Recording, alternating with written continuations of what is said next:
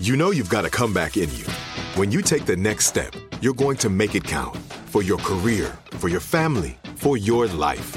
You can earn a degree you're proud of with Purdue Global.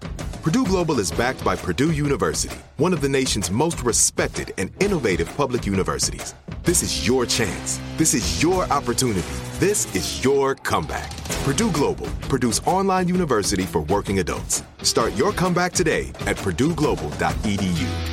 When you buy Kroger brand products, you feel like you're winning. That's because they offer proven quality at lower than low prices. In fact, we guarantee that you and your family will love how Kroger brand products taste, or you get your money back. So next time you're shopping for the family, look for delicious Kroger brand products because they'll make you all feel like you're winning. Shop now, in store, or online. Kroger, fresh for everyone. With everything you have on your plate, earning your degree online seems impossible. But at Grand Canyon University, we specialize in helping you fit a master's degree in education into your busy day. Your graduation team, led by your own GCU counselor, provides you with the personal support you need to succeed. Achieve your goals with a plan and team behind you. Find your purpose at Grand Canyon University. Visit gcu.edu. Bean Dad, The Dress, 30 to 50 Feral Hogs. If you knew what any of those were, you spend too much time online. And hey, I do too. 16th Minute of Fame is a new weekly podcast hosted by me, Jamie Loftus. And every week we take a closer look at an internet character of the day. Who are they? What made them so notorious? How did the internet or the algorithm choose them? And what does a person do when they're suddenly confronted with more attention than the human psyche can handle? Listen to 16th Minute of Fame on the iHeartRadio app, Apple Podcasts, or wherever you get your podcasts.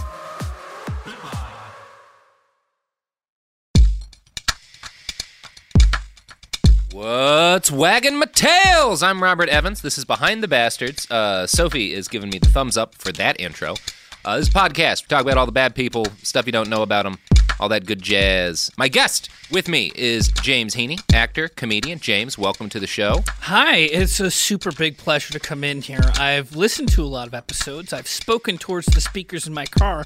This is the first time I'm going to get responses. I, I'm really happy about that. Well, uh, I'm I'm glad to hear that you you shout at my disembodied voice. I like to imagine thousands of people doing that into their cars every morning. It- Whenever I see me. somebody else talking to themselves in the car, I imagine they're listening to Behind the Bastards. Ah, so do I. So do I. It- It's narcissism in my case, but it's very flattering in yours. Thank you. You, you know, I, I don't want to blow too much time, but I always start the first episode thinking to myself, gosh, this person could be me. Yeah. And then the second episode, I'm like, thank God there's some distance between myself and this monster. Well, uh, James, you got anything you want to plug in the P zone before Oh, I, we I drop sure into this would. Mm-hmm. Uh, I'm part of the same network, Alchemy This. It's twice a week, Tuesdays and Thursdays, uh, improv podcast with Kevin Pollak. Yes, that Kevin Pollak. And specifically, we have a live show at the Dynasty Typewriter Theater on May 7th at 8 p.m. Gosh, it would be great if everyone came. It would. Everyone, uh, book a ticket to L.A. Uh, flood the theater. Do not let them not seat you. Oh, Demand absolutely to do be not. let in. Bring weaponry. Um, force your way in. Riot. Well, well, that might be, be just just crossing a threshold there.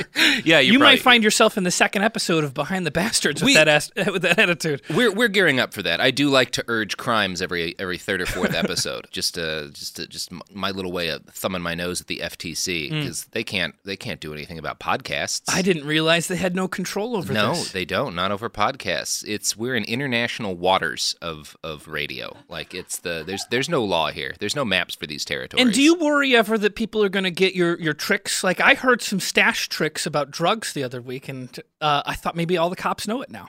Yeah, th- see, that's part of what I, I I worry about, which is why I don't tell my good stash tricks on the air. But if they're listening, they got to be cool, right? yeah, they're, they they got to be cool cops. There's a certain threshold of Yeah, coolness yeah. that goes along with a uh, listener of Behind the Bastards. Exactly. So we assume that like those are the cops will let you slide for a little bit of weed or a quarter pound of meth or you know just like little stuff. You know, Okay, a quarter pound's a lot of meth.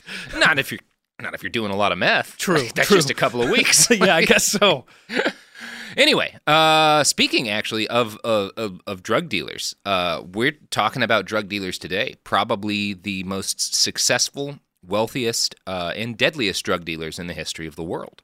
Have you ever heard of the Sackler family? I have not heard of the Sackler family. Have you ever heard of OxyContin? I have heard of OxyContin. yeah, we have all heard yeah, of I've, I have heard. Yeah. That's actually not. I, I don't like OxyContin. Never done it. Never Yeah. done it. Uh, I'm free to, to say I've done a lot of things. Never Mm. touched OxyContin. See, I really like painkillers, and I have messed around with Oxy a couple of times in the past. And it's one of those things where I won't let myself buy opiates because I know I would develop a problem like fucking that because I really enjoy them. I had an injury when I was early in college, and I had like Vicodin or whatever. I don't know. Maybe it was codeine, Mm. whatever pill they gave me. But it wasn't as good as acid, and it wasn't as good as the other things I was doing.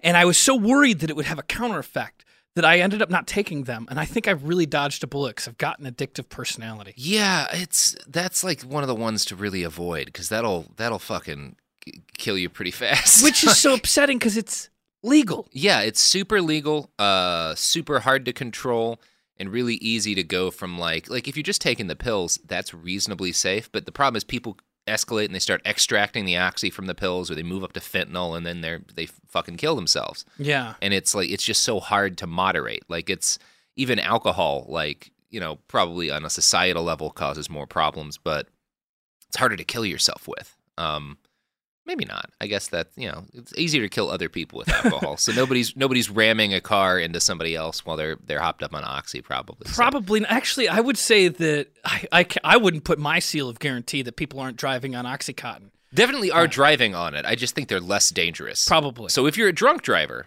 switch to oxy. We should just roll right into this episode. yeah. now. wow. Wow. I'm sweating and you're talking. Don't break the law. Break the law. I heard that whisper. I'm Robert. Oh wait, that was that's the intro. I'm just gonna start reading the episode now. In the early 1900s, before World War I, Sophie and Isaac Sackler immigrated to the United States from Poland and Ukraine, respectively. They were both Jewish, which you may recall was not a great thing to be in Poland or Ukraine around the turn of the 20th century, or a couple of decades after the turn of the 20th century, or like pretty pretty rough now. I don't want to sound ignorant, but I didn't realize that early on it was bad. I thought it was Oh, towards like the 20s. No, I mean it, it was bad. It was got worse then, but like you know, the late 1800s, uh, the the Chelmnitsky massacre, which was like a bunch of Cossacks killing, like it might have been as many as half a million Jewish people. like the biggest pogrom in Russian history, and that I think was pretty close to Ukraine. It might have been in some of what is I, I don't know the exact geographical area, but like yeah, it, it was pretty rough. A lot, lot of bad stuff happening. Um, and I, I don't know if the Sacklers fled uh, Eastern Europe because of you know uh, a desire not to get murdered or because of crushing poverty, but it was probably like a mix of the 2 Um, so these refugees established themselves in New York City. Isaac became a grocer. He and his wife had two children, the eldest of which was Arthur. Arthur grew up to become a psychiatrist. His specialty was something called biological psychiatry. He was the very first physician in the world to use ultrasound for a diagnosis.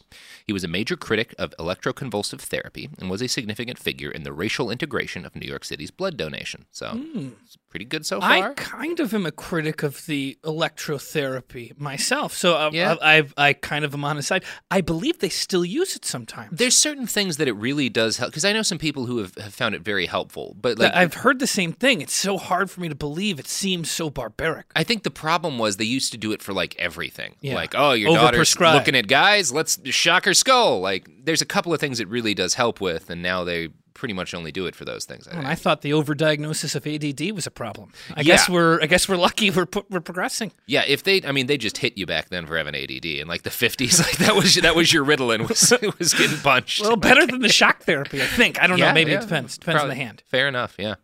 Now, uh, at this point, the Sackler family seemed to be living the uh, epitome of the American dream. They'd gone from dirt poor refugees to well off, groundbreaking physicians in 50 years. Pretty cool. I'm impressed. Pretty cool. But in 1952, Arthur made a fateful purchase that would, decades later, cripple the United States and secure his family a place in historical infamy for all time.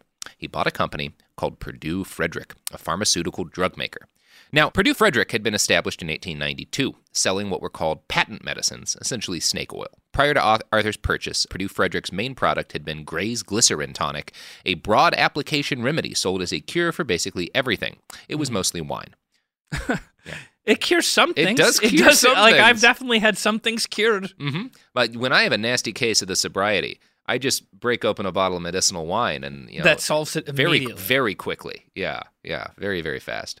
Now, Arthur put his brothers, Mortimer and Raymond, in charge of the company. Morty had been born in 1916 and Ray in 1920. Both brothers were also psychiatrists. So the whole family goes into psychiatry, which, you know, good for the parents, high achieving kids. Yeah, I mean that's impressive. They're they're owning stores. I guess Yeah. collests were different back then. Yeah, I mean, how did all like three twenty of their dollars. kids? Yeah. Yeah, like you, you, had, you mow a couple of lawns and you can get your bachelor's back then. Like, wow. Oh man. Yeah, yeah, it's one of those things. You look at like even in the '70s, you could work part time and pay off college by the time you graduate, and it was like Don't Yeah. make me cry on, Yeah. on on microphone right here. now it costs as much as two new trucks, like, and that's not a great college. So all three kids were psychologists. Psychiatrists, Psychiatrists. so they're so Oh, they're able to like they're actual pers- doctors, they- oh, oh, yeah. which makes sense. Yeah. Purdue. Purdue, exactly. So Arthur put his brothers, Mortimer, oh yeah, he put them in charge of the company. Uh, so Arthur was free to devote himself to what was increasingly his passion, marketing. I'm going to quote from a fantastic Esquire article by Christopher Glazek. Quote, Arthur intuited that print ads in medical journals could have a revolutionary effect on pharmaceutical sales, especially given the excitement surrounding the miracle drugs of the 1950s steroids, antibiotics, antihistamines, and psychotropics. In 1952, the same year that he and his brothers acquired Purdue, Arthur became the first ad man to convince the Journal of the American Medical Association, one of the profession's most august publications, to include a color advertorial brochure. So that's this guy's like Well, that's the fucking problem. Yeah, that's like if you start enough ads in marketing, if you start marketing drugs, then that means you're spending money because you want to make more money. And is that not the whole fucking? Sorry, I'm, are you? I don't know if there's a cursing on this. Yeah, there's plenty of cursing. I yeah. there is, but it's just upsetting because that's the root of the problem. It should never have been like, oh, marketing's where we're going to Yeah. really make our break. Your marketing should be the doctor being like, you have this problem and this medicine will help for it. That's the only Yeah. marketing drug should have. Yeah, you shouldn't be like looking at color. Do you have these spots all over your body? Yeah. Well, how about a measles vaccine? Maybe I need this. Yeah, yeah, exactly. like you don't. Nobody advertises like, do you want polio? Probably not. Yeah. Check out this new shot that'll take care. No, you just give people the polio vaccine so they don't get sick. Now, Purdue's first big hit was Librium, which was the first name Valium was marketed under. Mm. Arthur pitched Librium as the key to treating psychic tension, a phrase he invented because it sounded sexier than saying stress. Arthur suggested that psychic tension was the real cause of many maladies, from heartburn to bad poops. The tactic worked like fucking gangbusters. Valium became the most widely prescribed medication in the United States, the first drug to break the $100 million sales record. Arthur was quickly inducted into the Medical Advertising Hall of Fame, a thing which should not exist. No, it shouldn't. No, exist. why, why would you? What, why would you be proud of that? Now this might be outside of your realm of thought, but was Valium kind of the trade-off of what they used to do lobotomies? Like, wasn't it? Was is there? Uh, I don't. I I'm, think they were still lobotomizing people They at this were. point. And this is like the 50s. So if I'm not mistaken, this is when um I think Rosemary Kennedy was her name, the JFK's youngest sister, when they like scrambled her brains Mm-hmm. uh, because she liked boys. Um, so I think they were still doing that at this point. they were. but, so it has yeah. nothing because I thought that lobotomies and Valium kind of had a crossover of like They might were have helping. been like it might have like I, I just don't know that. I don't know Um, either. I could see it. I could see it helping with that. I uh I've taken it recreationally a couple of times. When I, I living haven't. yeah, when I was living in Guatemala, you could just pick it up from the corner store. So we would actually pick up uh, uh Valium and and hydrocodone, and it was like that was your that was your like Thursday night or whatever. Uh, Mm. it was it was fun. I met this Irish biker who was like traveling biking all the continents.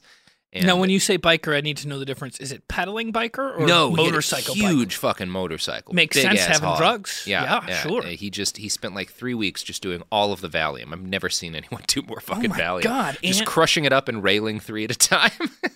Yeah, that's just never been my party drug. no, I I'm not a huge fan of it. Um, but yeah, it sold very well for for Arthur Sackler. So uh, it was Arthur who began the Sackler family tradition of donating huge sums of money to museums. Some of this may have been honest generosity, but a lot of it was also a tax thing. When he created the Sackler Gallery at the Metropolitan Museum of Art, he gave it a huge collection of Chinese artifacts, but he required the museum to sell him the artifacts he was giving them for a very low price, what he'd paid originally in the 1920s when he'd acquired them, so he could then donate the artifacts back to the museum, but write them off at their 1960s value so that he made net money donating these things to the museum.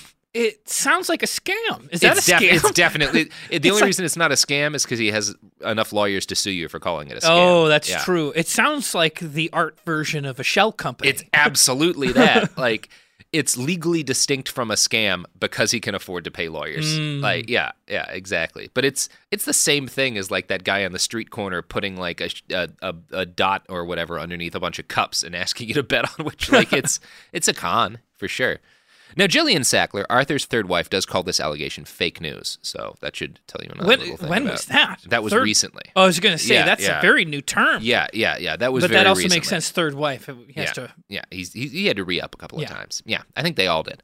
In general, the Sackler brothers seem to have been uh, the kind of rich people I would not have gotten along with. Mortimer threw a fit on his 70th birthday when the Met agreed to let him throw his birthday party there, but they wouldn't let him redecorate an ancient shrine that he wanted as the centerpiece to his party. So he got very angry at them. Like that's the the attitude this family has. So that said, there was nothing super evil about this generation of the Sacklers. They were questionable. Oh, okay. Go ahead. Yeah, yeah, they were. Sorry. Yeah, they were questionable, but they weren't like mustache twirling villains. They also weren't that rich by rich people standards. They were multimillionaires, but not billionaires or multi-billionaires. Raymond and Mortimer had paid attention to their brother's success with Valium. They realized that if you could just take a powerfully addictive substance and then market it as a cure-all for a bunch of different things, well, that was incredibly profitable. So they started looking for another drug that they could basically apply the Valium strategy to.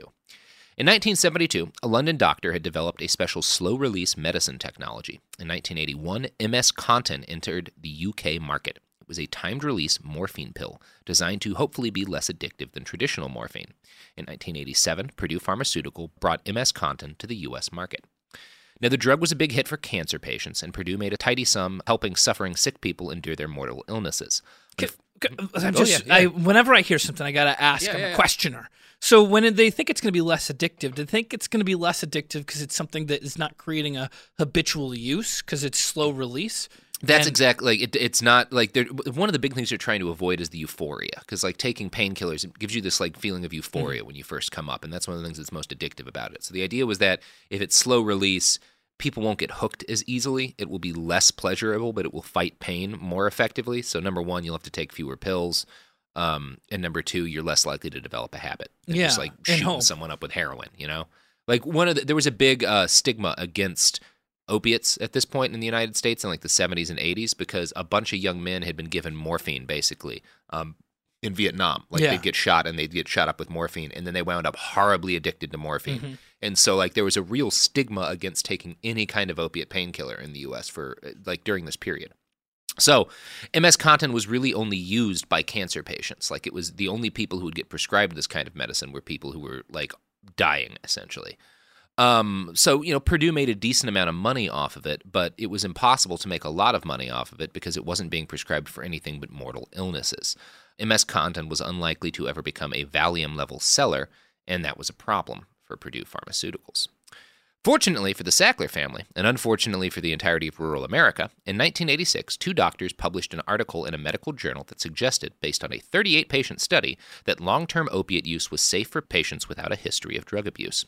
This, combined with a widespread, completely fallacious belief that the rate of addiction for long term opiate use was less than 1%, helped convince the leadership at Purdue that opiates were the future of their company. It was a future Arthur Sackler would not live to see. He died in 1987. His last words to his family were, reportedly, leave the world a better place than when you entered it. Oh, those are great words of wisdom. Great words of wisdom. You want to you hear about how his family didn't, didn't do any of that? Uh oh. Oops to the dupes. Yeah. From this point on, Richard Sackler, Raymond's son and Arthur's nephew, would grow to become the head of the family and eventually the company. Here's how Esquire described him. Quote, Perhaps the most private member of a generally secretive family, Richard appears nowhere on Purdue's website. From public records and conversations with former employees, though, a rough portrait emerges of a testy eccentric with ardent, relentless ambitions. Born in 1945, he holds degrees from Columbia University and NYU Medical School. According to a bio on the website of the Koch Institute for Integrative Cancer Research at MIT, where Richard serves on the advisory board, he started working at Purdue as his father's assistant at age 26 before eventually leading the firm's R&D division and, separately, its sales and marketing division. So, like Arthur, he's not just a doctor who likes research, he's really into marketing and advertising. Mm, maybe he should have just done that. Like, Oh, he- gosh, he, he- could have been making ads, and there's a lot of money in advertisement. Yeah, I mean, he makes a lot of money in advertisement. It's just for OxyContin. Yeah, it's not the thing you want him advertising. Now, Raymond took a step back during this period, presumably to allow his son to shine. One of Richard's colleagues during this time, who lived through the transition, recalled that the new boss brought a new intensity to the job. Richard really wanted Purdue to be big. I mean, really big. The best opportunity for that was, of course, a new drug based on the Contin system. The patent for MS Contin was about to run out, but Purdue scientists were developing a similar drug, basically a time release version of an old opiate called oxycodone. Now, in the 1930s, oxycodone's most popular formation was Scophedal, a mix of oxycodone, scopolamine, and ephedrine. It was basically an early speedball. The Wehrmacht loved it. It was like one of the most popular Nazi drugs of the whole Nazi era. During Operation Himmler, when the Germans staged a false flag attack on themselves to justify the invasion of Poland, the prisoners they dressed as Polish soldiers were all killed via massive injections of Scophedal. So, oxycodone has a fun history before Wow. it became OxyContin. And Purdue is about to add a new chapter to that history. Esquire talked to Peter Lacouture, uh, a senior director of clinical research at Purdue from 91 to 2001, and he explained how the idea evolved. At all the meetings, that was a constant source of discussion. What else can we use the Contin system for? And that's where Richard would fire some ideas, maybe antibiotics, maybe chemotherapy. He was always out there digging. So, Sally Allen, a former executive director for product management, added that Richard was very interested in the commercial side and also very interested in marketing approaches. He didn't always wait for the research results. So, by 1990, there was ample evidence that MS Contin had a dangerous potential for abuse. It had already become one of the most abused prescription opioids in the United States. But that, of course, did not make Richard any less likely to think it was a good product to market. You know, they kind of ignored the fact that there were already signs that time release morphine was no less addictive than regular morphine, and just sort of made time release oxycodone. assumed it would work. Just Wouldn't as well. the world be a better place if they were like, we really should do time released antibiotics? Yeah, yeah, yeah. They they decided not to do that. No. I mean, I think they probably made those at some point too. But antibiotics, nobody's going to want to take a shitload of antibiotics. What about with the right advertising? You don't think Yeah, with the right pitch? don't you won't die. Yeah, I, I'm not even sure how you advertise that stuff. Yeah, I guess you're right. Yeah, OxyContin. You just have a picture of some guy sitting out at like a beach, and uh, looks like he's an old guy with a surgery scar on his arm, but he's smiling, and it says like "freedom." OxyContin. Yeah, Yeah. it's got a good name too. I hate to say it, but it's an Oh, exciting yeah. name to just say. Yeah, and it, it's got one of those names that shortens well to a street drug. You got any Yeah. Oxy, bro? Like, you know, uh, MS Contin. Like, nobody's going to be like, you got any MS? Contin, I guess. But, yeah. Anyway, uh, we're going to find out what happens next with Richard Sackler, the other Sacklers, and OxyContin. But first, some ads for products that hopefully aren't Purdue Pharmaceuticals. that, that that might be. There's there's no knowing. It's randomly slotted in. So, uh, hopefully not. The evidence keeps pouring in. At this point, the facts are undeniable. It's an open and shut case. Monopoly Go is the most fun you can have in a mobile game. Millions of people pass Go every day because this game is always bringing something new to the table. Countless crazy tournaments you can join with your friends as partners or teams. Constantly changing challenges like money sprees or treasure hunts that keep it fresh with new wild mini games. Timed events offering bonuses like massive multipliers or rent frenzies to help you get huge rewards. And there's so many rewards to discover rare stickers you can trade with friends to complete albums, delightful emojis to taunt people with when you raid their riches, unique playing pieces, and so much more. The verdict is in with Monopoly Go. There's something new to discover every time you play. So don't miss out. Go download it now for free on the App Store and Google Play. Bean Dad, The Dress, 30 to 50 Feral Hogs. If you knew what any of those were, you spend too much time online. And hey, I do too. 16th Minute of Fame is a new weekly podcast hosted by me, Jamie Loftus, where every week I take a closer look at an internet character of the day. Who were they? What made them so notorious? Why did the internet choose them? And what does a person do when they're suddenly confronted with more attention than the human psyche can handle? I'll be talking to internet historians, experts, and yes, the main characters themselves to get a fuller picture. Because I think that even outside individual experiences, a character of the day tells us something about how the internet worked at that time and how the attention economy developed into the freaky three headed dragon it is today. Together, we probably won't be able to properly log out, but we can take a walk down scary internet memory lane and see one day a little more clearly. Listen to 16th Minute of Fame on the iHeartRadio app, Apple Podcasts, or wherever you get your podcasts. Hey, girlfriends, it's me, Carol Fisher. I'm so excited to tell you about the brand new series of The Girlfriends. In season one, we told you about the murder of Gail Katz at the hands of my ex boyfriend Bob. At one point, a woman's torso washed up on Staten Island and was misidentified as Gail. She spent nine years in Gail's grave, and then she just disappeared. It's almost like it's become this moral obligation to find her. And that's what we're going to do find this missing girlfriend and tell her story. With the help of some of your favorite girlfriends from season one, like my producer Anna. Oh my God. My friend Dr. Mindy Shapiro. Hi, it's Dr. Shapiro, and I'd like to speak with the deputy medical examiner. And of course, Gail's sister, Elaine Katz. Having no closure, it kills you. Join us as we try to solve a 35 year old cold case. It's not going to be easy, but it's going to be one hell of a ride. what? I can't believe this. Listen to season two of The Girlfriends, Our Lost Sister on the iHeartRadio app, Apple Podcasts, or wherever you get your podcasts. I'm Scott Weinberger, journalist and former deputy sheriff. In my new podcast series, Cold Blooded The Apollo Gym Murders, I'm embedded in the cold case investigation into the death of firefighter Billy Halpern. It's just a shame, you know, that they took him from us. Experience this investigation in a truly unique way, knocking on doors, uncovering new evidence, including the DNA of a potential killer. Uh, my name is Danny Smith. I'm a detective uh, with Miramar Police Department. This is Scott Weinberger. We're actually reopening an old case, and your name came up. Untangling secrets that may reveal the answers to not only one murder, but almost a dozen. I thought they were going to kill me, so I kept my mouth shut and I didn't say anything. All these years, I didn't say anything. Listen to Cold Blooded, the Apollo Gym Murders on the iHeartRadio app, Apple Podcasts, or wherever you get your podcasts.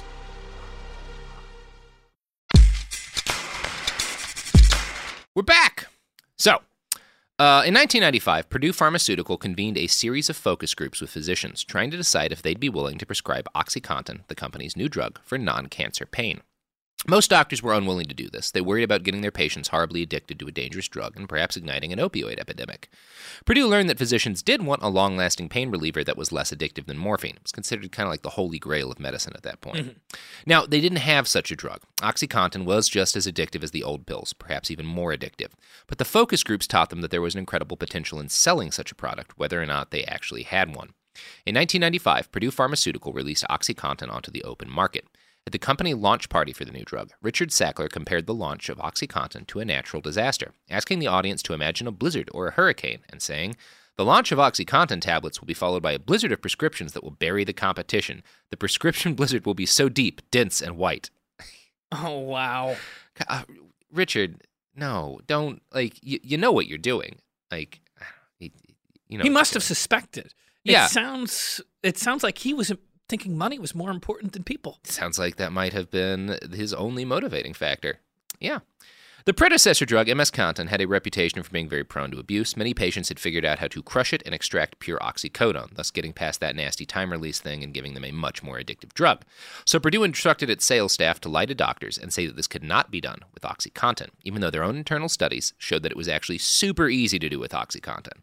Well, I mean, I might be wrong. I grew up in the 90s, but was it a new invention crushing pills? Because that's always nope. been like, oh, you want that? Just crush it up. They've like they didn't think that was part of well, they they did an abuse strategy. They did. They knew it could be done. They'd done studies showing that it was really easy to extract pure oxycodone from OxyContin. They just lied to doctors and said oh. that it couldn't be done. Well, that'll that, like, trick. It, you know, yeah, exactly. it was like, oh, it's really hard to make a pill people can't crush and then uh, purify and snort. Why don't we just lie?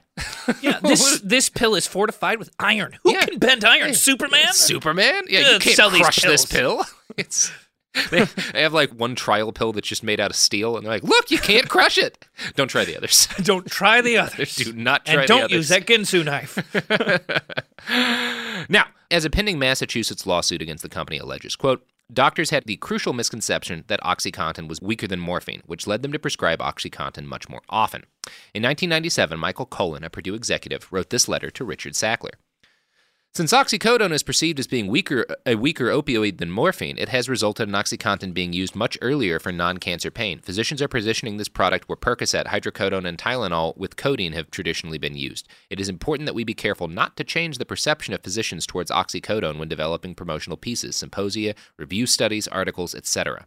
Sackler's response to this was short and sweet. I think that you have this issue well in hand. So again, they think it's not addictive. Don't tell them the truth. yeah, yeah. They, they know what they're doing. That same year, Michael Friedman, the company head of sales, emailed his boss with similar concerns, correcting the false impression that doctors had about Oxy would be bad for business. Quote, it would be extremely dangerous at this early stage in the life of the product to make physicians think the drug is stronger or equal to morphine. We are well aware of the view held by many physicians that oxycodone is weaker than morphine. I do not plan to do anything about it. Again, Richard Sackler replied, I agree with you. He then asked, Is there a general agreement? Or are there some holdouts? Everybody on the board about lying to doctors? We we all in the same the same boat here? Yeah, it's it's it's pretty blatant criming. I mean, and there's a paper trail for this. It seems like yeah, like thousands of emails, and it's and, and unless I'm wrong, they're still selling OxyContin today, right? Oh, I, I mean, yeah. Yeah, I mean, unless it was this morning that there was a breaking news I missed. You're, you're not going to stop selling OxyContin. And this is all like the, you don't have exclusive access to this information? No, no, no, no, no. There's been a number of big stories. We'll get to that in a little bit, how mm. this all came out. All right. Sorry, now, sorry. No, it's all good. Now, uh, all this was divulged as a result of a lawsuit filed by the state of Kentucky against Purdue in 2015. As you'd expect, the company had a ready explanation as to what Sackler and his executives did was not fraud. Here's ProPublica. Quote, Sackler, it said, supports that the company accurately disclosed the potency of OxyContin to healthcare providers. He takes great care to explain that the drug's label made it clear that OxyContin is twice as potent as morphine, Purdue said. Still, Purdue acknowledged it had made a determination to avoid emphasizing OxyContin as a powerful cancer pain drug out of a concern that non cancer patients would be reluctant to take a cancer drug. So we didn't lie to doctors, we just didn't emphasize the truth so that people would keep taking the pills. So that's different from a lie. Yeah, it's a, it's not really that different from it's a lie. it's not really. It's kind of just a lie. It's it's it's a lie. Yeah, it's kind of just a lie. Now, documents released from the Kentucky suit, as well as a lawsuit in Massachusetts, paint a picture that puts Richard Sackler square in the middle of Purdue's strategy to sell a shitload of OxyContin by lying about how strong it was. Seven other Sackler family members were also implicated. The strategy worked like gangbusters, netting the company $48 million in the first full year of sales. In an email to the company, Richard noted, Clearly, this strategy has outperformed our expectations, market research, and fondest dreams. So, $48 million, this is back in the 90s. This right? is 1996, I think. Okay, yeah. cool. Yeah, that's the first year. Three years later, after tens of millions more in sales, he emailed this to an executive at Purdue. Quote, you won't believe how committed I am to make OxyContin a huge success. It is almost that I dedicated my life to it. After the initial launch phase, I will have to catch up with my private life again. Just working too hard lying to doctors. Poor guy. It sounds like he's got psychic stress. Yeah, or psychic. Uh, he should try some Librium. Yeah, try some Librium. I hear it's great for psychic stress. it's so liberating. It's liberating. it wasn't psychic stress. What's it called? Psychic. No, I think this, that's the stress? term he that used. was the word. Okay, yeah, psychic, psychic stress. Yeah, I think that was the term he used. Yeah. Now, when he was deposed in Massachusetts, Richard Sackler denied that he had participated in any kind of gigantic lie to trick doctors into overprescribing OxyContin. According to ProPublica, he, quote, offered benign interpretations of emails that appeared to so, show Purdue executives or sales representatives minimizing the risks of OxyContin and its euphoric effects. He denied that there was any effort to deceive doctors about the potency of OxyContin and argued that lawyers for Kentucky were misconstruing words such as stronger and weaker used in email threads. The term stronger in Friedman's email, Sackler said, meant more threatening, more frightening. There is no way that this intended or had the effect of causing physicians to overlook the fact that it was twice as potent. We weren't saying it's not stronger. We're saying it's not more threatening than morphine. It's just a little pill. It's not scary.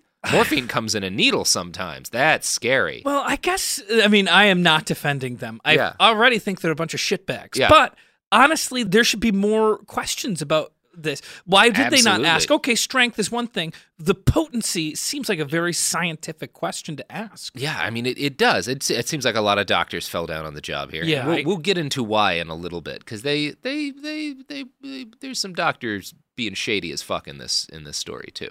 Uh, actually, quite a lot of them. Not surprising at all. Not surprising at all. Hey, man, you got a lot of fucking student loans to pay back when I- you get that MD. Like, Yeah. you write some pill prescriptions, that makes that shit easier. It's like all those doctors in LA. You remember when it, like medical marijuana was like the thing, and there would be all those like old doctors who was just like signing pot prescriptions Oh, as yeah. a retirement plan. Yeah, that was for a long time before Obamacare. my only doctor. that was like the one doctor appointment I'd get a That's year. the only doctor and it got scary when he'd give me advice of like, "Oh, your blood pressure's pretty high." Oh my God, the pot doctor wants me to cool off on coffee. When the pot doctor gives you real medical advice, Yeah, that's like, not a "You great really moment. should go see someone." I'm like, "No way, you're scaring me, sir." I remember my first pot doctor. It was near Venice Beach, and I like walk into this shady, dirty office, and there's like as I'm standing outside his office, there's a poster of it's like a, a fake painting of the Mona Lisa, but she's got a blunt, and like, and then I go into the office, and the guy's wearing a lab coat, and I'm like, dude, you don't, you don't need to buy Yeah. a lab coat.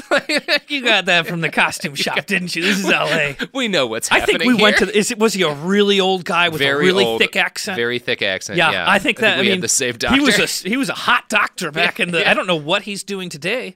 I hope he made enough to retire because he should not be practicing medicine. I'm just crossing my fingers. There's never an episode two about him and behind the bastards. I mean, yeah, I, don't even remember that guy's name, but I, I'm sure he did something terrible to wind up being a pot doctor. yeah, I guess so. so, Purdue's bald faced lying to patients and doctors was enabled by the FDA. Curtis Wright, the FDA examiner who approved OxyContin's initial application, allowed the company to include this note on the package. Delayed absorption, as provided by OxyContin tablets, is believed to reduce the abuse liability of a drug. Wow, that word Mhm. believed. Believed. A Wow. lot of, that word is doing a lot of weightlifting there. It's, it's carrying the others, really. I mean, I'm a critical thinker, but Mm-hmm. when I see a word like believe, the first thing I do is stop believing and start like looking things up. Yeah, looking things up, seeing maybe Yeah. is it hard? Is this the word believe addictive? is nine times out of ten a, a, a clue that you shouldn't. Yeah, you don't want to hear that from a doctor. Like, yeah, we believe this will help. Yeah. Like, oh, I feel like you should know a little better. I mean, I know medicine. Sometimes it's a crapshoot, but it's not not comforting to hear that.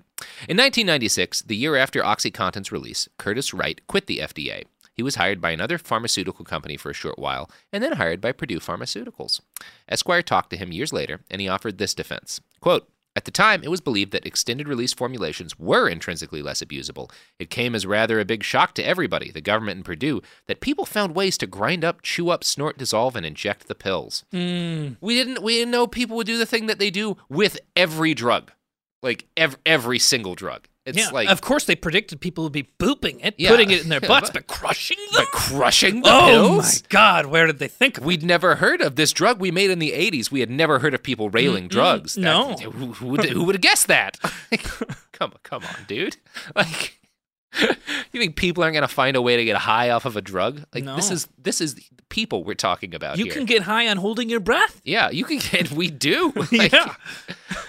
Oh boy! Like I'm sure after that video of the dolphins passing pufferfish around went viral, there's people that are trying to figure out how to that. get I have heard wasted people on that shit. about that, but I haven't seen it yet. I think you're going to have like a scuba club that all dies. Not that I want to do it, but could I get high on pufferfish? I don't know. You know, I know a guy. He's a dolphin. Oh. But I know a dolphin. okay, we'll talk afterwards. we'll talk. We'll talk afterwards. I don't want to. I don't want to get the DEA on my ass for selling dolphin drugs. uh, yeah. So a major part of OxyContin's success was Purdue's novel strategy of declaring a war on pain. Over the course of the late 1990s, they poured millions and millions of dollars into backing doctors who supported opioid treatment for chronic pain. These doctors formed advocacy groups like the American Pain Society, the American Academy of Pain Medicine, and Purdue's own lobbying organization, Partners Against Pain. Partners. You, me, and this crippling pill addiction. Oh God, all partners against pain. Did they really call it a war on pain? Yeah. And yeah. that was in my. Uh, I again, I'm not great at history, but that's the same time the war on drugs was going on. Yeah, yeah. is that like a guerrilla, like like clandestine war that we were running? Yeah, yeah. It's it, it's Same like thing, it's like the war in Nicaragua where that's like this, was, yeah, yeah, So that's kind of uh, similar. If we have a war on drugs and a war on pain using OxyContin, yeah, using OxyContin, which is different from a drug for reasons. it's supplying arms to the Taliban. Okay, that's that's Yeah, a different story, but it seems yeah, like that's what the war on drugs would be. It's like when we sold missiles to Iran while giving missiles to Iraq to fight Iran. Like, That's- it's the that of drugs. that's the the lines I'm making. Yeah, yeah, yeah. These groups, which many consider to just be fronts for big pharma, operated by crooked doctors, pushed regulators to treat pain like the fifth vital sign. They advocated for a 10 point pain scale, which doctors should ask patients about during every visit. An internal Purdue strategy document explained that the goal of this was to, quote, attach an emotional aspect to non cancer pain. This would hopefully cause doctors to treat it more seriously and aggressively, aka with OxyContin. Now, up until that point, pain had, to a certain extent, been something chronic sufferers just dealt with. Uh, there were obviously attempts to mitigate it as best as possible, but complete cessation of pain was seen as simply unrealistic, and the risk of giving chronic pain sufferers morphine was considered too high. With OxyContin, Purdue changed all that. The ironic thing is, it wasn't actually super effective against chronic pain. It was marked as lasting 12 hours so patients could sleep through a night free of agony, but most patients only got about 6 to 8 hours of relief. This meant they took more OxyContin, which meant they ran through their prescriptions faster, which led them to calling doctors in agony. When doctors questioned sales reps about this cycle, Purdue advised them to increase the dose rather than the dosing frequency, which guaranteed that the cycle would keep on keeping on and also increased Purdue's profits. Mm. Now, doctors aren't dumb, and many of them were hesitant about some of the claims Purdue was making. They were particularly Can, concerned. can I pause you Yeah, just yeah, For, for a moment? Yeah. Now, when when I like everything with OxyContin right now, I understand that's its own beast. But the whole one to ten scale of pain, I'm a little confused on how authentic that is. Is that really a scientific method? Because I've heard that before. But what's to stop somebody? And I'm not ta telling anyone that their pain is not the number they say. Yeah. But what's to stop someone from saying their pain is something higher than it is? Nothing. Okay, I just Yeah, wanted to I make mean, sure yeah, that there wasn't something I was missing. No, there, there's no way to like you can't. There's not like an objective measurement of, of pain. Like you know, I, I know people who have chronic pain conditions for whom, like you know, it, they'll get hurt like in a way that would like fuck me up for a day or two, and they just like sort of grin and bear it because they're so used to dealing with pain. So yeah, like there's no way to objectively measure pain. And I'm not saying like a 10 point pain scale is necessarily a bad idea, but Purdue introduced it specifically so that because it would make it easier for people to get prescribed Purdue OxyContin. introduced yeah. this? Yeah, they, oh they my really god! I didn't realize they I mean, produced it that was doctors and stuff that they were funding. they were like, I mean, it was it was a thing they I wanted. know the marionette man Yeah, controls yeah. all the puppets. Exactly. I'm not a fool. They were like, if we if this if this is the way people do this stuff, it'll be a lot easier to sell a shitload of OxyContin. And it was. Speaking of selling a shitload of things that aren't OxyContin, unless the ad that gets randomly slotted in is for OxyContin. Good God, I hope not. I, it might be. There's no way to know. We've been having Koch brothers ads. You know, they- who, I'm sure a Blackwater ad will wind up soon. Like, well, the Koch brothers are avid listeners. Oh yeah, and they are. And you know what? In fairness to them, an awful lot of behind the bastards listeners need a lot of oil refined. Mhm. I mean, I get that. I get a fan emailing me every week saying like, "I have all this crude oil and no way to refine it. Do you know where I can do that in such a way that it pollutes the Bay of Galveston beyond ecological salvage?" And I say the Koch brothers. Oh wow. Yeah, yeah. That's They're nice great for that. So, uh, if you need your crude oil refined, check out uh, the Koch brothers refineries. and if you need anything else that we advertise, uh, products. The evidence keeps pouring in. At this point, the facts are undeniable. It's an open and shut case. Monopoly Go is the most fun you can have in a mobile game. Millions of people pass Go every day because this game is always bringing something new to the table. Countless crazy tournaments you can join with your friends as partners or teams. Constantly changing challenges like money sprees or treasure hunts that keep it fresh with new wild mini games. Timed events offering bonuses like massive multipliers or rent frenzies to help you get huge rewards. And there's so many rewards to discover rare stickers you can trade with friends to complete albums, delightful emojis to taunt people with when you raid their riches, unique playing pieces, and so much more. The verdict is in with Monopoly Go. There's something new to discover every time you play. So don't miss out. Go download it now for free on the App Store and Google Play. Bean Dad, The Dress, 30 to 50 Feral Hogs. If you knew what any of those were, you spend too much time online. And hey, I do too. 16th Minute of Fame is a new weekly podcast hosted by me, Jamie Loftus, where every week I take a closer look at an internet character of the day. Who were they? What made them so notorious? Why did the internet choose them? And what does a person do when they're suddenly confronted with more attention than the human psyche can handle? I'll be talking to internet historians, experts, and yes, the main characters themselves to get a fuller picture. Because I think that even outside individual experiences, a character of the day tells us something about how the internet worked at that time and how the attention economy developed into the freaky three headed dragon it is today. Together, we probably won't be able to properly log out, but we can take a walk down scary internet memory lane and see one day a little more clearly. Listen to 16th Minute of Fame on the iHeartRadio app, Apple Podcasts, or wherever you get your podcasts. Hey, girlfriends, it's me, Carol Fisher. I'm so excited to tell you about the brand new series of The Girlfriends. In season one, we told you about the murder of Gail Katz at the hands of my ex boyfriend Bob. At one point, a woman's torso washed up on Staten Island and was misidentified as Gail. She spent nine years in Gail's grave, and then she just disappeared.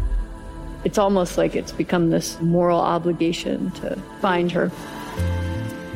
And that's what we're going to do find this missing girlfriend and tell her story.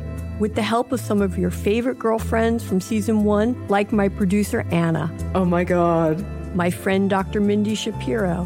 Hi, it's Dr. Shapiro, and I'd like to speak with the deputy medical examiner. And of course, Gail's sister, Elaine Katz. Having no closure, it kills you. Join us as we try to solve a 35 year old cold case. It's not going to be easy, but it's going to be one hell of a ride. what? I can't believe this. Listen to season two of The Girlfriends, Our Lost Sister on the iHeartRadio app, Apple Podcasts, or wherever you get your podcasts. I'm Scott Weinberger, journalist and former deputy sheriff. In my new podcast series, Cold Blooded The Apollo Gym Murders, I'm embedded in the cold case investigation into the death of firefighter Billy Halpern. It's just a shame, you know, that they took him from us. Experience this investigation in a truly unique way, knocking on doors, uncovering new evidence, including the DNA of a potential killer. Uh, my name is Danny Smith. I'm a detective uh, with Miramar Police Department. This is Scott Weinberger. We're actually reopening an old case, and your name came up. Untangling secrets that may reveal the answers to not only one murder, but almost a dozen. I Thought they were going to kill me, so I kept my mouth shut and I didn't say anything. All these years, I didn't say anything. Listen to Cold Blooded The Apollo Gym Murders on the iHeartRadio app, Apple Podcasts, or wherever you get your podcasts.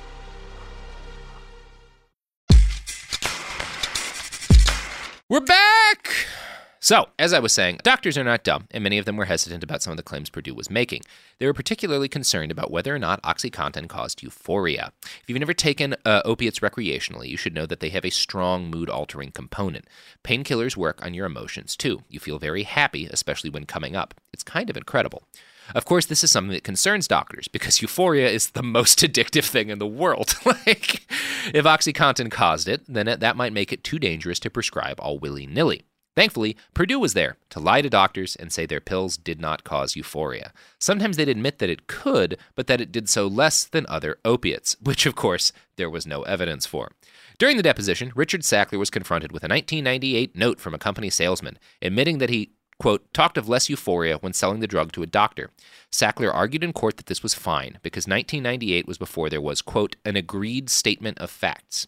Now, in legalese, an agreed statement of facts is a list of facts both parties in a lawsuit agree on and submit to a judge at the start of a case. So, if I understand right, Richard Sackler was saying it was fine for his employees to lie to doctors about the fact that his pain medicine didn't cause euphoria because the company hadn't been sued yet, and so there wasn't an agreed upon statement of facts. Like, that I think that's the argument he was making. I'm not a lawyer. I'm not a murderer because Yeah. I haven't been. Yeah. I haven't been caught yet. Have you seen me kill anyone in this courtroom? Today? I I rest my case. Ignore the blood on my shirt, please. Now, when the lawyer for the state asked, what difference does that make? If it's improper in 2007, wouldn't it be improper in 1998? Sackler replied, not necessarily. That's it. That's all you got to say in court. Wow. Yeah. I, I always pictured court much different than that. Yeah, the state did present him with more memos, and Sackler defended himself by saying that the claim of less euphoria could be true, and I don't see the harm. Mm. I'm going to quote from ProPublica again. The same issue came up regarding a note written by a Purdue sales representative about one doctor. Got to convince him to counsel patients that they won't get buzzed as they will with short acting opioid painkillers. Sackler defended these comments as well. Well, what it says there is that they won't get a buzz, and I don't think that telling a patient, I don't think you'll get a buzz, is harmful, he said. Sackler added that the comments from the representative to the doctor actually could be helpful because maybe patients won't get a buzz, and if he would like to know if they do, he might have had a good medical reason for wanting to know that. Maybe because he wanted to know if they were going to get addicted or not. Telling them won't get a buzz will cause you to prescribe an addictive drug to people, not thinking it will get them addicted. Yeah, because if you're not getting a buzz, then why would you do it addictive? Yeah, exactly. If it's not going to give you a buzz, once they develop a painkiller that doesn't get you high, that's great. Like, I mean, and I say this as a guy who loves getting high on painkillers. That's like one of the best medicines you could possibly invent is something that just stops pain and doesn't have an abuse potential, uh, which is what they were saying OxyContin was. But, you know, drive through the Midwest, you will see that it is not. Oh, it causes so much pain. Yeah, it, really does. it's uh, nightmarish. Now, uh, between 1996 and 2001, the number of OxyContin prescriptions in the U.S. went from 300,000 to 6 million. Now, this might sound to you, if your podcast, if Alchemy This, went from 300,000 downloads in a week to 6 million, I assume everybody at Alchemy This would be happy. I know Oh, I'd yeah. be happy. I mean, so- Sophie, we'd be super psyched. Richard Sackler was not happy with this. In 1999, when employee Michael Friedman told him that Purdue was now making more than $20 million a week, Sackler replied instantly to his email after midnight that sales were, in his opinion, not so great. After all, if we are to do 900 million this year, we should be running at 75 million a month. So it looks like this month it could be 80 or 90 million. Blah, humbug, yawn. Where was I? Wow. Only 20 million a week, man. Has This he what I seen don't the play? You cannot take it with you. It's you can't take it with you. Yeah. It's, at a certain point, everyone, as far as I know, unless Purdue has figured out a cure, you're Yeah. going to have to leave it all behind. Yeah, you can't spend all that, Richard. But I'd sure like to be challenged too. I mean, I feel like if I made $20 million in a lifetime, that would allow me to live beyond my wildest dreams. If I had, That's enough money for if a I had Zeppelin. three months rent in the bank today, I would I wouldn't be crying my, myself home. this is one of those things I don't tend to I think it's actually dangerous to like talk jokingly too much about like guillotines and stuff but like when you look at people living this way and then you realize that like something like 70% of Americans have less than a thousand dollars in the bank it's like where do you think this is going to end buddy like Yeah. you're selling poison to people and you're not happy at 20 million a week and there's people like worried that they have to choose between insulin and food for the month like what do you think the long term is on this like uh, it's frustrating It's, like uh, and that's the nicest way you could put it. yeah, that's the nicest. It's very frustrating. now, uh, by 2001, Purdue held more than half of the market share for long acting opioids. That year was also the first year annual sales of OxyContin broke $1 billion. So, in the span of five years, OxyContin sales went from 48 million in a year to 1 billion in a year. The New York Times article that announced this noted that these sales were, quote, even more than Viagra. If you have found a way to sell people something that they want more than erections, you're selling a drug, like a dangerous drug. Like, I, I feel like that's across the board true. Yeah. Now, that New York Times report also noted that the drug had been involved in the deaths of at least 120 people. In the year 2000, the Sackler family was warned that a journalist was, quote, sniffing around the OxyContin abuse story. The family discussed this threat during their next board meeting and crafted Wait, a- this is only the year 2000. We're just up to 2000. Yeah. I had a, I had a, I I knew somebody that died of OxyContin before the year 2000. Mhm. How is there only 120 people uh, cases of people dead then? Oh, there were more, but like th- this is just what they'd confirmed. Like we're talking about like Okay. journalists digging into it before Wow. this was common knowledge. So they they had found 120 cases, but like obviously there were probably thousands at that point. Yeah, that's crazy that they're only starting to discover. I guess in my world, I thought that that was something. Not to go to, it's not my therapy session, but when I was younger, Yeah. people were taking OxyContin, and it was not that bad. Like everybody was like, "Oh, this is just a pill that you get from Yeah. the doctor's office," and they abuse the shit out of it. And Yeah. it's like, well, at least it's not heroin. But Yeah. then, then obviously the next step is heroin. Yeah, the next step is heroin, and then you wind up in that fentanyl shit, and then you die. I don't think fentanyl was around when I was no, a kid. fent- fentanyl. That's yeah. now. Yeah. Yeah. they were just moving to heroin. Thank then. God. I mean, yeah, Jeez. Yeah, sorry, sorry, sorry. scary Just stuff. When I hear them say 120 people dead in 2000, I'm like, that can't be. no, that true. was just like who the New York Times could confirm. It's like I mean, I assume there was a lot of legwork behind that. probably. Um, I'm, I wouldn't be surprised if maybe the pharmaceutical company was trying to hide it. That's exactly what we're about to get to. So the family discussed this threat during their next board meeting and crafted a response that was their their goal was that the response quote deflects attention away from the company owners. So the the the, the Sacklers who made up the majority of the Purdue board, when they hear that a journalist is sniffing around, is like, okay, well, they're gonna probably figure out that a lot of people are dying on oxy, but we got to keep our names out of this shit. We don't want to hurt the family. Mm. Sounds a little bit like the mob. Shortly thereafter, Time put together an article on OxyContin deaths. Concerned Purdue employees asked Richard Sackler, then the CEO, about this. He wrote that the Times coverage was not, quote, balanced, blamed the deaths on drug addicts, and assured them, we intend to stay the course and speak out for people in pain who far outnumber the drug addicts abusing our product. Wow, that sounds like such a familiar tone. Mm-hmm. Yeah. I don't know. It's reminiscent of, of arguments I've heard from idiots to Yeah, this day. Yeah, unnamed idiots. Yeah.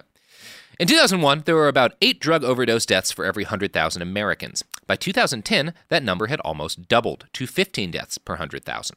On a national scale, this equated to tens of thousands of new dead people, and most of them were dying from opiate painkillers, including OxyContin. Now, many of them were actually ODing on heroin, but it just so happened that most of those deaths were, of course, folks who got hooked initially on an opiate painkiller, like our good friend OxyContin. In January of 2001, Richard Sackler received a request for help from a Purdue sales associate. The rep had been to a community meeting at a local high school, convened by a group of mothers whose kids had all overdosed and died on OxyContin. Quote, Statements were made that OxyContin sales were at the expense of dead children, and the only difference between heroin and OxyContin is that you can get OxyContin from a doctor. The very next month, a story dropped that 59 people had died in a single month from OxyContin in the state of Massachusetts. Richard's response was this quote, This is not too bad. It could have been worse. yeah, could have been more people. It will be soon. Very next week, a mother wrote a letter to Purdue Pharmaceutical stating, quote, my son was only 28 years old when he died from OxyContin on New Year's Day. We all miss him very much, his wife especially on Valentine's Day. Why would a company make a product that strong, 80 and 160 milligram, when they know it will kill young people? My son had a bad back and could have taken Motrin, but his doctor started him on Vicodin, then OxyContin, then OxyContin SR. Now he is dead. A Purdue staff member responded to this by saying simply, I see a liability issue here. Any suggestions? They, that was like the, the company response. It's like, oh, this mom's we might we might get sued over this. Like no no other concerns. Later that month, Richard Sackler finally came up with a solution to this problem so many people were whining about for some reason. He wrote in a confidential company email, quote, "We have to hammer on the abusers in every way possible. They are the culprits and the problem. They are reckless animals." According to a state of Massachusetts lawsuit filed like this year, Quote, Richard followed that strategy for the rest of his career collect millions from selling addictive drugs and blame the terrible consequences on the people who became addicted. By their misconduct, the Sacklers have hammered Massachusetts families in every way possible, and the stigma they used as a weapon made the crisis worse. So, get people addicted to a drug, then encourage the criminalization of that abuse and attack the users themselves, which will of course make people less likely to get help, which will make them more yeah, likely to buy more of your drug. When you're yeah. actually a victim, keeps you it's, buying oxy. The only thing that would make it worse is if the Sackler family started investing in privatized prisons. Tell me they didn't. Tell no, me they no, didn't. no. I mean, actually, they may have. I the, a lot of their money's dark, but we will get to what they spend their money on oh, a no. little bit later. Oh no! Yeah, don't tell me. It's pretty bad. This strategy worked for a little while, but by 2010, the nation had started to wake up to the dangers of OxyContin, and Purdue was forced to carry out what Esquire describes as a breathtaking pivot. Quote, Embracing the arguments critics had been making for years about OxyContin's susceptibility to abuse, the company released a new formulation of the medication that was harder to snort or inject. Purdue seized the occasion to rebrand itself as an industry leader in abuse deterrent technology. The change of heart coincided with two developments. First, an increasing number of addicts, unable to afford OxyContin's high street price, were turning to cheaper alternatives like heroin. Second, OxyContin was nearing the end of its patents. Purdue suddenly argued that the drug it had been selling for nearly 15 years was so prone to abuse that generic manufacturers should not be allowed to copy it. Three years hmm. later, on April 16, 2013, the day several OxyContin patents were set to expire, the FDA gave Purdue what they wanted, banning anyone else from selling generic OxyContin. Purdue basically extended the profitability of their chief cash cow by arguing that it was too dangerous to let anyone else sell. And did that stand? Yeah, yeah. So now, now I have mixed feelings. I think it's awful, mm-hmm. and there should not be generic versions of OxyContin out there. Uh, so less is better, no matter how you put it. You don't want to just give more weapons to people just because one person has it. Do you think? And I, it's probably impossible to say that lives were saved by not giving that patent generic like options. I doubt it. Uh, I, I seriously doubt it. I like. I don't think it did anything but allow Purdue to keep profiting from it. Like if there was any reduce in loss of life from that, it was canceled out from the fact that they were marketing this and pushing it so heavily to doctors and mm-hmm. continuing mm-hmm. to do so and continuing to try to get it on the market because that like it was I, I, wouldn't give them any credit for that. Yeah, I can't give them credit because it's yeah. just out of greed. But I just wonder what would have happened if it was opened up to generic markets. Well, could know, it have been even more abused? You you could argue that it, it it might have made the situation better because yeah, it's cheaper, but also that means that addicts aren't gonna bankrupt themselves de- doing it. They're not gonna have to steal shit in yeah. order to afford it, and like you know, you, you do find that when there's places I think Denmark's one of them where they'll give heroin addicts free heroin, mm-hmm. like the government will, and you, you like you go to a, a, government clinic and they'll they'll give you the heroin to inject and stuff. and they find out that number one, it doesn't create more addicts, and number two, the government saves money because they're not out committing crimes. They're not breaking into houses and stealing shit in order to like. So you could argue that it again made things worse on the addicts by there not being a, a generic available, even though it's not great for people to be addicted to oxy. it's one of those hard questions that is above my brain scale. And you also might argue that it killed more people because OxyContin is safer than heroin. And if you can't afford OxyContin, you're just going to go to heroin or fentanyl. Yeah, so actually, could- that's yeah, true. Yeah, you could argue that if there was just cheap Oxy, maybe we'd have a few more addicts, but we'd have less overdoses. Mhm. So, yeah, I think they might have killed more people that way. Hmm. Now, Richard Sackler's personal attitude towards the harm his drug was doing is illustrated by the case of Purdue, Germany. According to ProPublica, quote, Sackler pushed company officials to find out if German officials could be persuaded to loosen restrictions on the selling of OxyContin. In most countries, narcotic pain relievers are regulated as controlled substances because of the potential for abuse. Sackler and other Purdue executives discussed the possibility of persuading German officials to classify OxyContin as an uncontrolled drug, which would likely allow doctors to prescribe the drug more readily, for instance, without seeing a patient. Fewer rules were expected to translate into more sales, according to company documents disclosed at the deposition. In other words, in Germany and all across the EU, Richard Sackler's goal was to be able to sell OxyContin not as a prescription medication, but as an uncontrolled painkiller. And that's not the same as over the counter. I think it's a little different It's from a little over the different. counter. You have to have yeah. somebody tell you to get it, but you don't necessarily have to go through a doctor visit. Yeah, yeah, I think that's what that means. Like you don't have to go to a like, like a dot like yeah, you, you can't like just pick it up like a, you can in Guatemala, for example. Um, but you can you can get it without there being any of the controls that we put on like And was like their argument later that they were just simply just saying, "No, Germany, we were saying it was out of control. These drugs are out of control. No, they, they- were the ones who made it." I'm kind of surprised they didn't take that, That argument. Yeah.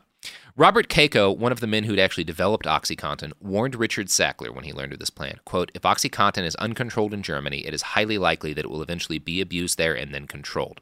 Richard's response to Kaiko showed zero concern about the impact of releasing an addictive drug uncontrolled onto an entire continent.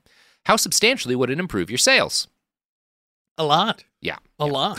When the German government ruled that OxyContin would be treated like any other addictive narcotic, Richard asked if it was possible to appeal. A German Purdue executive told him that this was not possible, and Sackler wrote back tersely. When we are next together, we should talk about how this idea was raised and why it failed to be realized. I thought it was a good idea if it could be done. How? I, I'm sorry. What what year was this? Just generally, is this more recent? Is this yeah, like, th- this is like in the late 2000s. Uh, Late like, 2000s. This is pretty recently, yeah.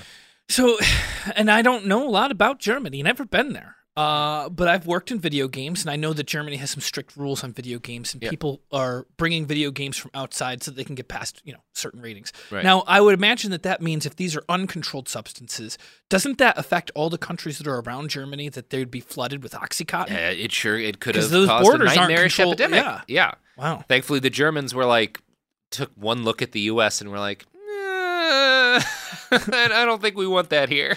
Yeah. yeah. We already we already had enough of a problem with with with opiates in our past. Uh, we're we're good. We're good. So. That's what we got today. When we come back on Thursday, we're going to talk about, among other things, uh, the court case in 2007 against Purdue Pharmaceutical, uh, the ongoing legal stuff now, and of course, we're going to get a lot into the marketing of OxyContin, which we haven't really talked about that much this episode, but there is quite a lot to say. But that's all next Thursday. Do you want to plug your pluggables before I mean, we roll out? if you're still, uh, if you didn't hear it at the beginning because you were fast forwarding, here it is. Alchemy This releases every Tuesday and Thursday. It is funny. We get suggestions from the audience and we make an improv show up. It's with Kevin Pollak. Yes, that Kevin Pollak. And we have a live show May 7th at the Dynasty Typewriter Theater in Los Angeles. Please come. So check it out, Dynasty Typewriter Theater, May 7th. James Heaney, you want to plug any of your uh, your social media? Oh yeah, you can find me at the Heen T H E H E A M. That's on Twitter. Uh, and a great way to find me is briefnewsbrief.com. It has all the different ways to get a hold of me. Awesome. Well, check out James Heaney on the internet and check out this podcast on the, the web at behindthebastards.com. Um, check us out on uh, Twitter and the gram at atbastardspod and buy a shirt. You can buy a cup holder. Uh, you could buy uh, an, an SPG9 recoilless rifle branded with uh, Behind the Bastards logo and uh, and equipment in case you've got to take out a T72. You know, like like we all find ourselves needing to do at some point. So what else? What else are we doing? Is that all the plugs? Oh, I have another show called It Could Happen Here. It could happen in Oh, your ear. I've been listening to the ads for it. It's not out yet, is it? Oh, it is. Oh my gosh, I'm super excited about the Civil three. War could happen here it, in the it, states. It sure could. And uh, spoiler, it you don't want it to. No, I'm not It surprised. It, it wouldn't. It wouldn't be good. Uh, I, I actually am really excited to listen to it. I'm still, I'm embarrassed. I'm still finishing up End of the World. But once I'm Oh, done yeah, with that's that, uh, Yeah. that's my next one. Well, uh, make it your next one, listener, because it will make you sad and scared. And we all want to be sad and scared, don't we? All right. Well, we'll be back Thursday. I'm very hungover right now, so I, this has been a little bit of a scattered, scatterbrained episode. Sophie's saying it's she's very aware of this fact. Yeah, yeah. All right. Well, this is the end of the episode. Daniel's looking at me like, when when the fuck are you gonna stop? And uh, it's now, right now, right this moment, now.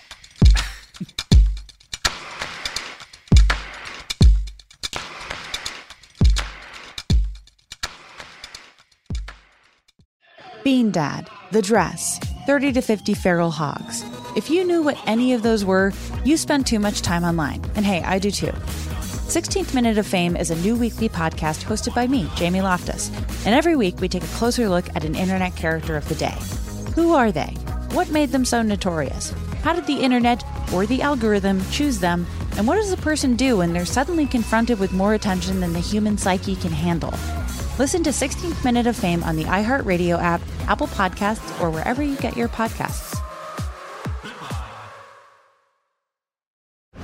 Scott Weinberger, journalist and former deputy sheriff.